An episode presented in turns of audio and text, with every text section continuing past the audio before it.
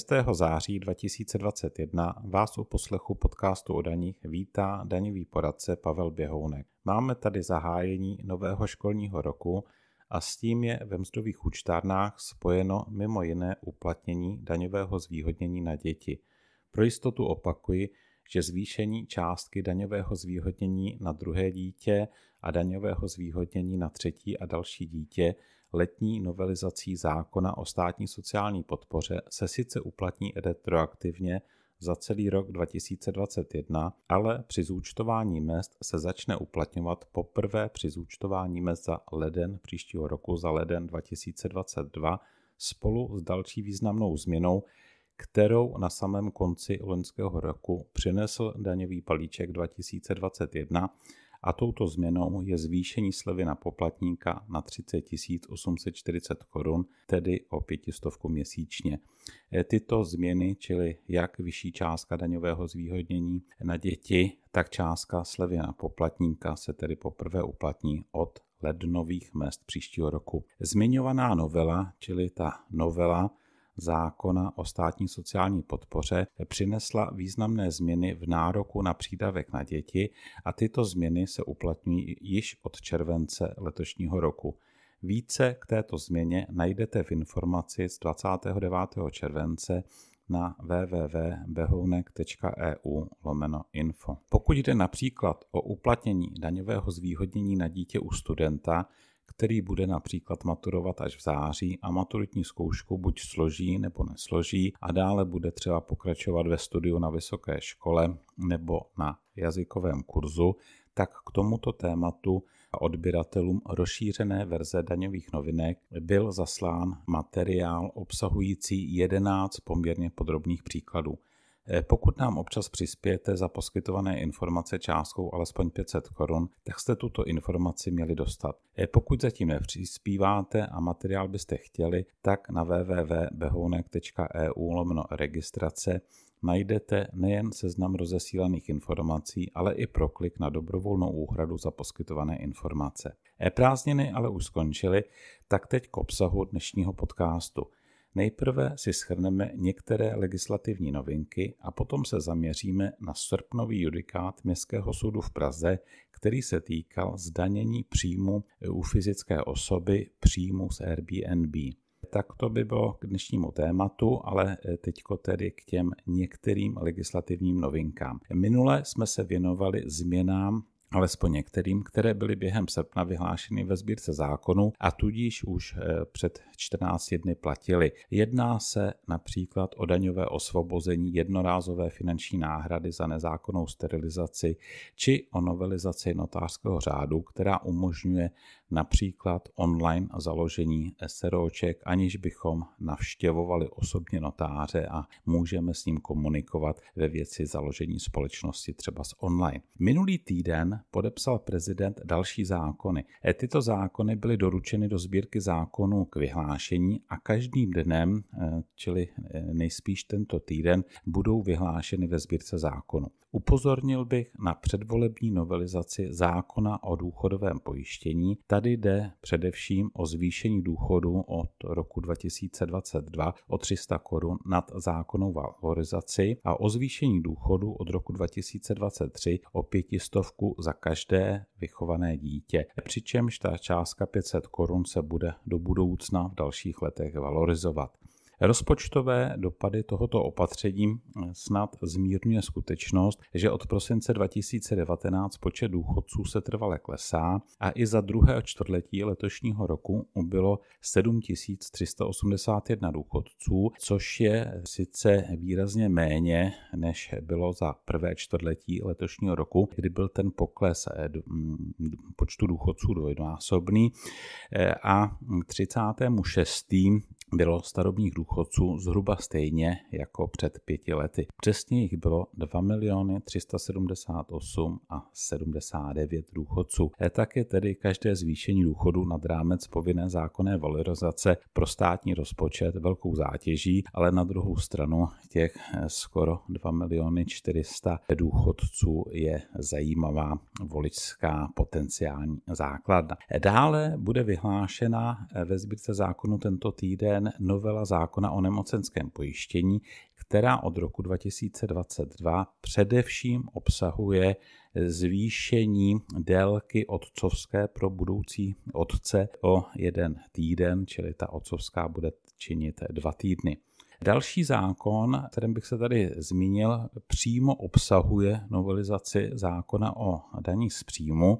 Ta novelizace je sice účinná od 1. října, tak jako celá ta novelizace, ale poprvé se použije pro zdaňovací období roku 2022. Je to v podstatě jen legislativně technická změna v takzvaném školkovném, tedy v úpravě slevy na umístění dítěte. Hovořím o novelizaci zákona o poskytování služby péče o dítě v dětské skupině. Tato novelizace právě přináší tu změnu zákona o dani z příjmu v té úpravě školkovného. Jinak ta novelizace toho vlastního zákona o poskytování služby péče o dítě v dětské skupině přináší poměrně významné změny pro předškolní zařízení. Původně se tato předškolní zařízení měla přejmenovat na jesle, protože měla být určena jen pro děti do 3 let věku. Toto omezení nakonec schváleno nebylo a tato zařízení se budou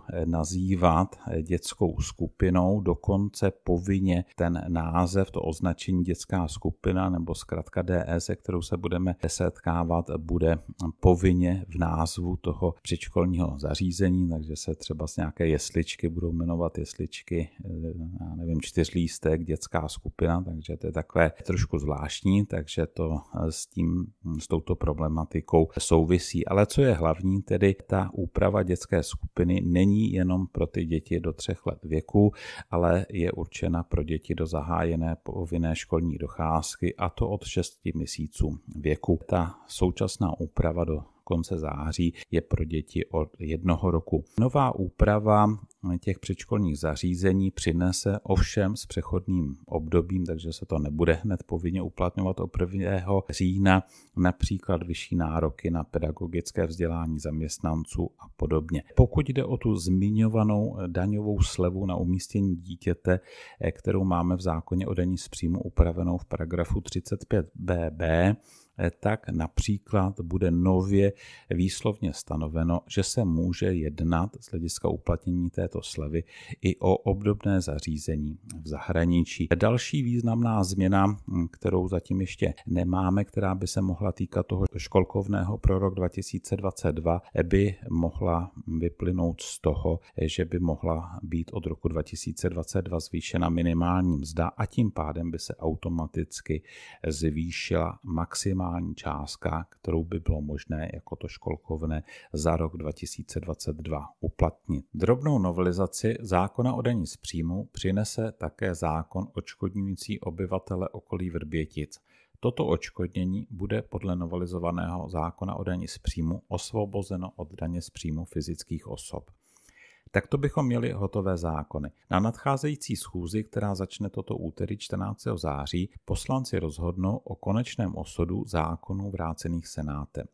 Především z daňového pohledu se jedná o novelu zákona o DPH, kterou jsme měli mít již od 1. července, například zejména kvůli takzvanému one-stop shopu.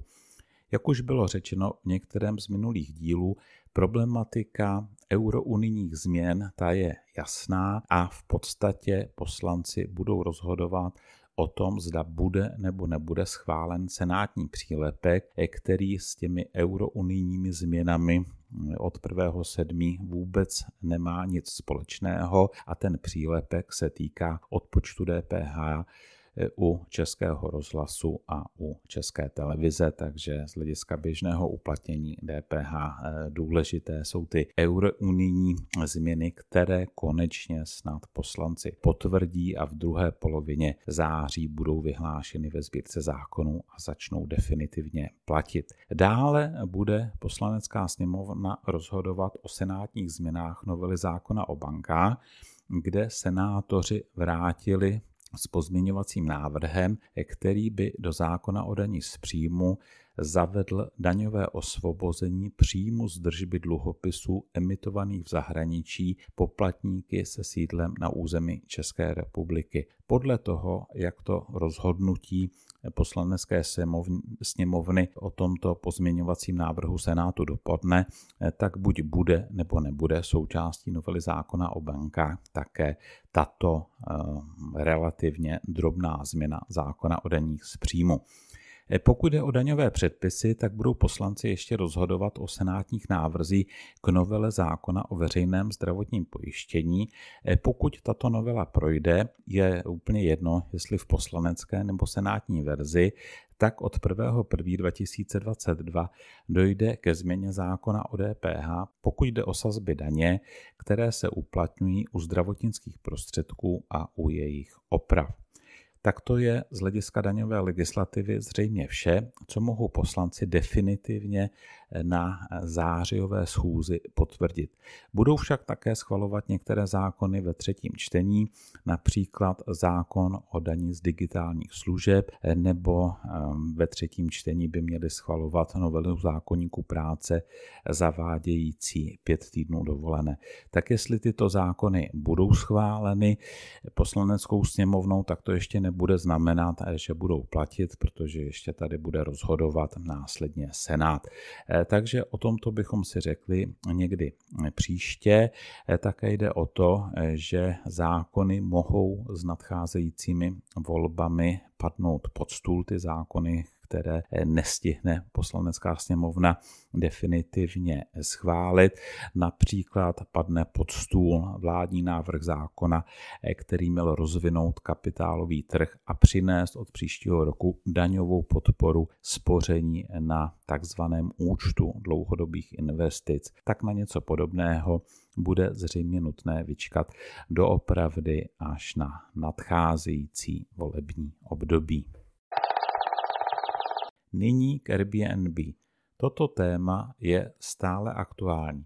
Koncem srpna se objevilo poměrně velké množství komentářů srpnového rozsudku Městského soudu v Praze, ve kterém dal soud za pravdu správci daně, který příjmy od Airbnb posoudil u fyzické osoby jako příjmy z podnikání a nikoli jako příjmu z nájmu a zařadil je tedy mezi příjmy podle paragrafu 7 zákona o dani z příjmu a nikoli jako příjmy z nájmu podle paragrafu 9. Myslím tedy, že je na místě tuto problematiku stručně shrnout a také se na rozsudek alespoň zběžně podívat, abychom se vyvarovali některých předčasných závěrů. Problematika Airbnb a také Uberu, ono samozřejmě nejde jenom o Airbnb, ale obecně o podnikání přes webové platformy, ale my se tady dneska zaměříme na to Airbnb, protože toho se týkal ten rozsudek Městského soudu, čili problematika tohoto druhu podnikání se stala před několika lety hodně aktuální, především kvůli tehdejšímu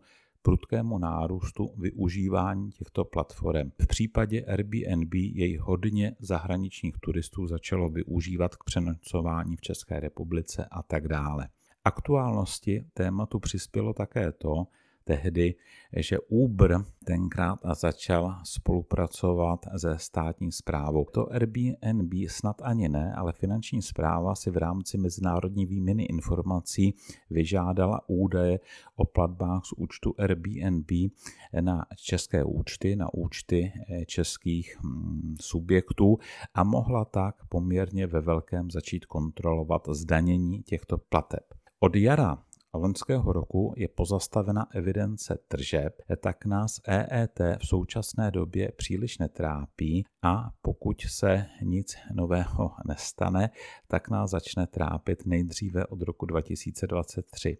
Ale když se evidence tržeb EET, když se spouštělo v roce 2016, tak tehdy v prvé etapě od prosince 2016 se EET zavádělo jednak pro příjmy u restaurací, ale také pro příjmy z ubytování. Naproti tomu příjmy z nájmu EET nepodléhaly a pokud se legislativa EET nezmění, tak nebudou podléhat ani od toho roku 2023. Takže tehdy to bylo velice zásadní rozlišit, co je ubytování a co je nájem. Tehdy finanční správa vydala informaci s kritérii pro odlišení ubytování od nájmu. Pochopitelně byl to a i po rozsudku Městského soudu v Praze stále je v úvozovkách jenom názor finanční správy a také nelze jen na základě jednoho kritéria jednoznačně určit, zda se jedná o ubytování či nájem.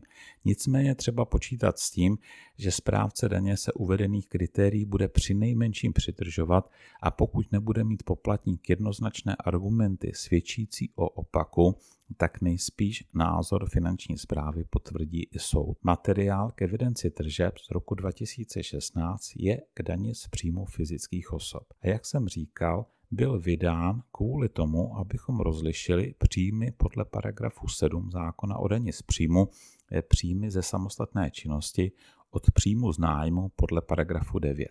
Tento materiál a Airbnb je v něm výslovně uvedeno jako příklad. Využití sdílené ekonomiky směruje do ubytování, tedy do zařazení příjmu do kategorie paragrafu 7 zákona o dani z příjmu. Za poměrně významné bych považoval znak doby poskytnutí ubytování, respektive služby. Zatímco jako znak ubytování je uváděno, že je inzerováno s cenou stanovenou na dny či týdny, tak jako znak nájmu je uváděno, že cena je inzerována jako cena za měsíc, že nájem je sjednáván na delší dobu, například na měsíce či roky. Docela významné je, a to se mi zdá, že považoval za významné i Městský soud v tom zmiňovaném rozsudku, ke kterému se pomaličku dostáváme, že o nájem bytu se jedná tehdy, pokud slouží k zajištění bytové potřeby nájemce. Další materiál, který zveřejnila finanční správa, je z roku 2017 a ten se věnuje nejen dani z příjmu fyzických osob, kde odkazuje na ten materiál EET z roku 2016, ale věnuje se právě i DPH, protože tehdy právě se o tom podnikání přes webové platformy začalo hodně hovořit. Já se zatím budu držet daně z příjmu fyzických osob, protože o tom je ten letošní letní rozsudek Městského soudu v Praze. V tomto materiálu se finanční správa jednak odkazuje na ten před chvíli zmiňovaný materiál vydaný v roce 2016 kvůli EET. Dále tam uvádí, že pokud ubytování přes Airbnb naplňuje znaky živnostenského podnikání, tak se jedná o příjmy podle paragrafu 7 a podle toho, jestli dotyčný má nebo nemá živnostenské oprávnění, tak pokud by uplatňoval u paragrafu 7 výdaje procentem z příjmu, tak pokud by živnostenské oprávnění měl, tak by uplatnil výdaje 60%, pokud by neměl, tak 40%.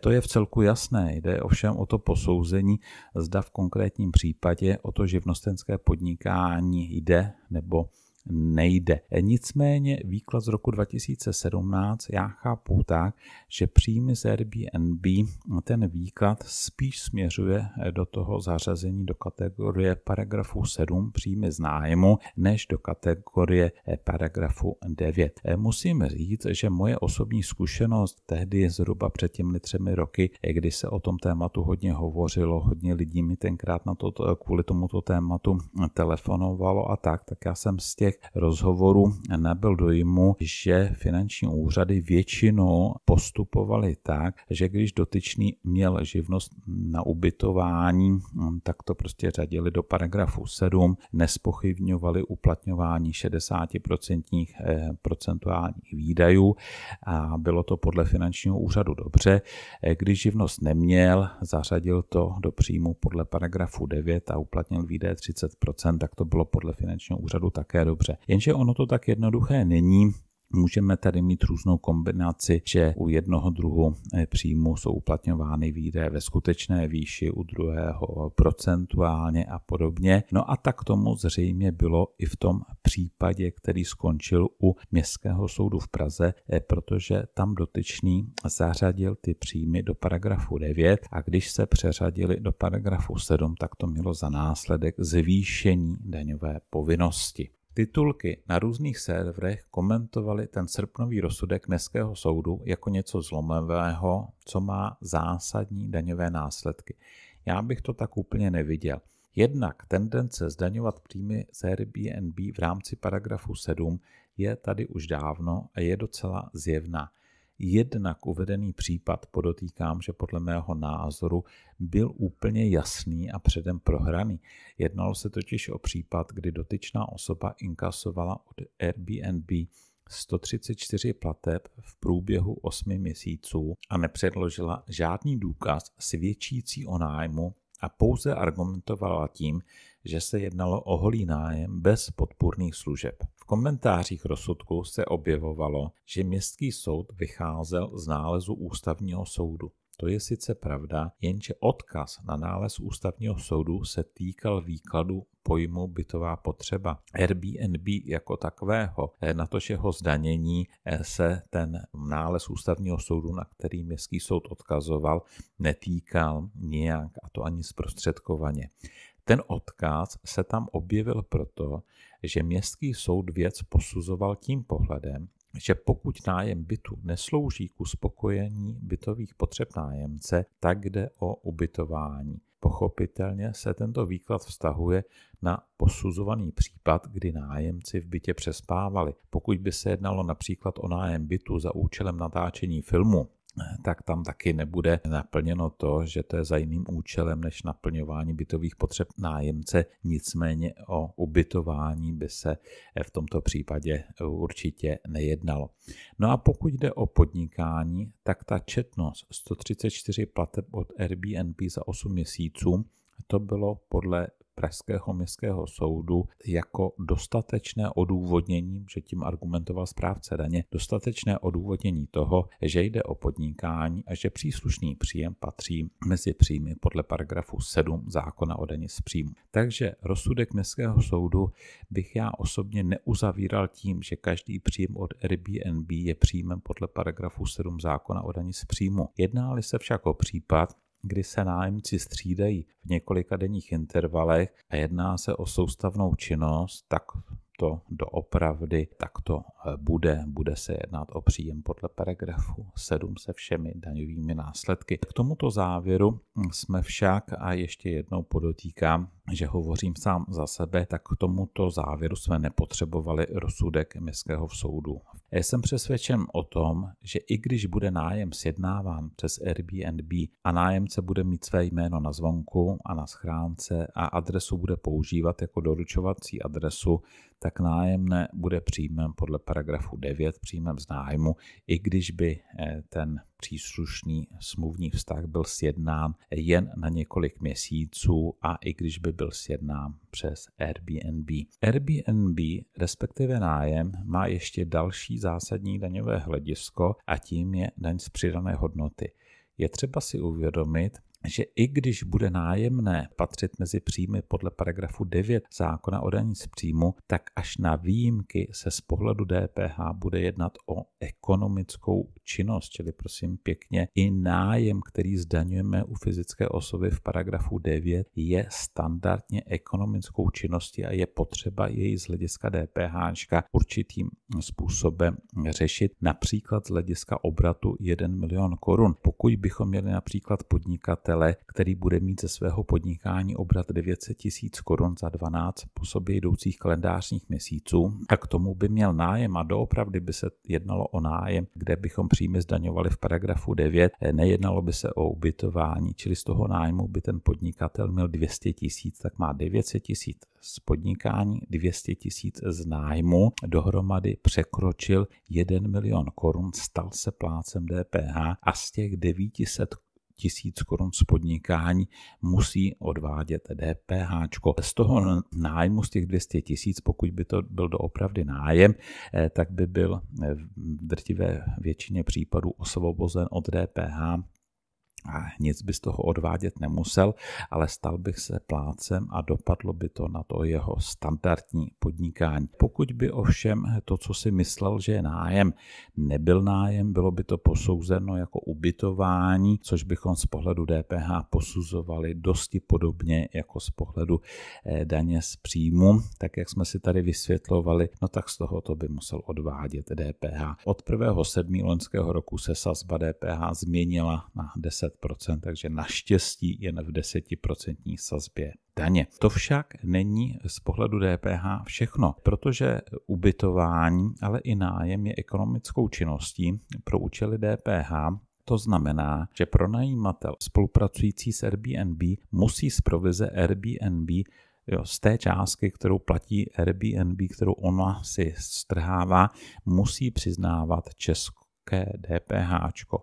Pokud by pronajímatel nebyl plátcem, musel by se, a tady nehraje roli nějaká částka, nějaký obrat, musel by se zaregistrovat jako identifikovaná osoba, své DIČ by nahlásil Airbnb, Airbnb by mu potom provizi nezatěžovalo DPHčkem. Dejme tomu, že tady ale budeme mít plátce DPH, ten poskytne ubytování přes Airbnb, host zaplatí Airbnb například 1100 korun, Airbnb si strhne třeba z provizi 70 korun a na účet toho, kdo poskytuje to ubytování, na účet toho plátce pošle 1100 minus 70 korun, pošle 1030 korun.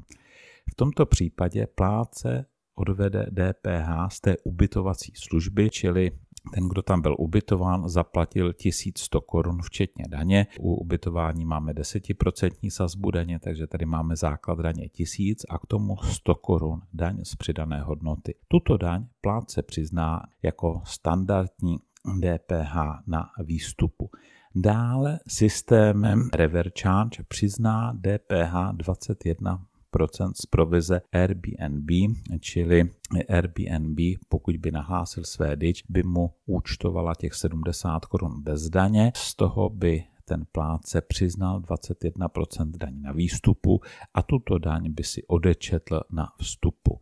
Pokud by se ovšem nejednalo o plátce, jednalo by se o tu identifikovanou osobu, tak ta by z ubytování žádnou daň na výstupu neodváděla, čili pokud by host zaplatil 1100 korun, no tak tady má příjem ta identifikovaná osoba z toho ubytování 1100 korun a žádnou daň z této částky nebude odvádět. Ale zaplatila by zase tomu Airbnb provizi, a z té provize by musela odvést DPH 21% na výstupu a na rozdíl od toho plátce DPH tuto daň z té provize by si nemohla odečíst. Takže tohle je základní princip uplatňování DPHčka u toho podnikání, kdy využíváme nějakých webových platform. Nemusí to být jenom to Airbnb, ale cokoliv dalšího, pokud je to zahraniční provozovatel té webové platformy. Tak tolik dnešnímu tématu Airbnb a u dalšího podcastu se uslyšíme, budete-li mít pochopitelně zájem v polovině září. Tak pěkný konec léta a naslyšenou.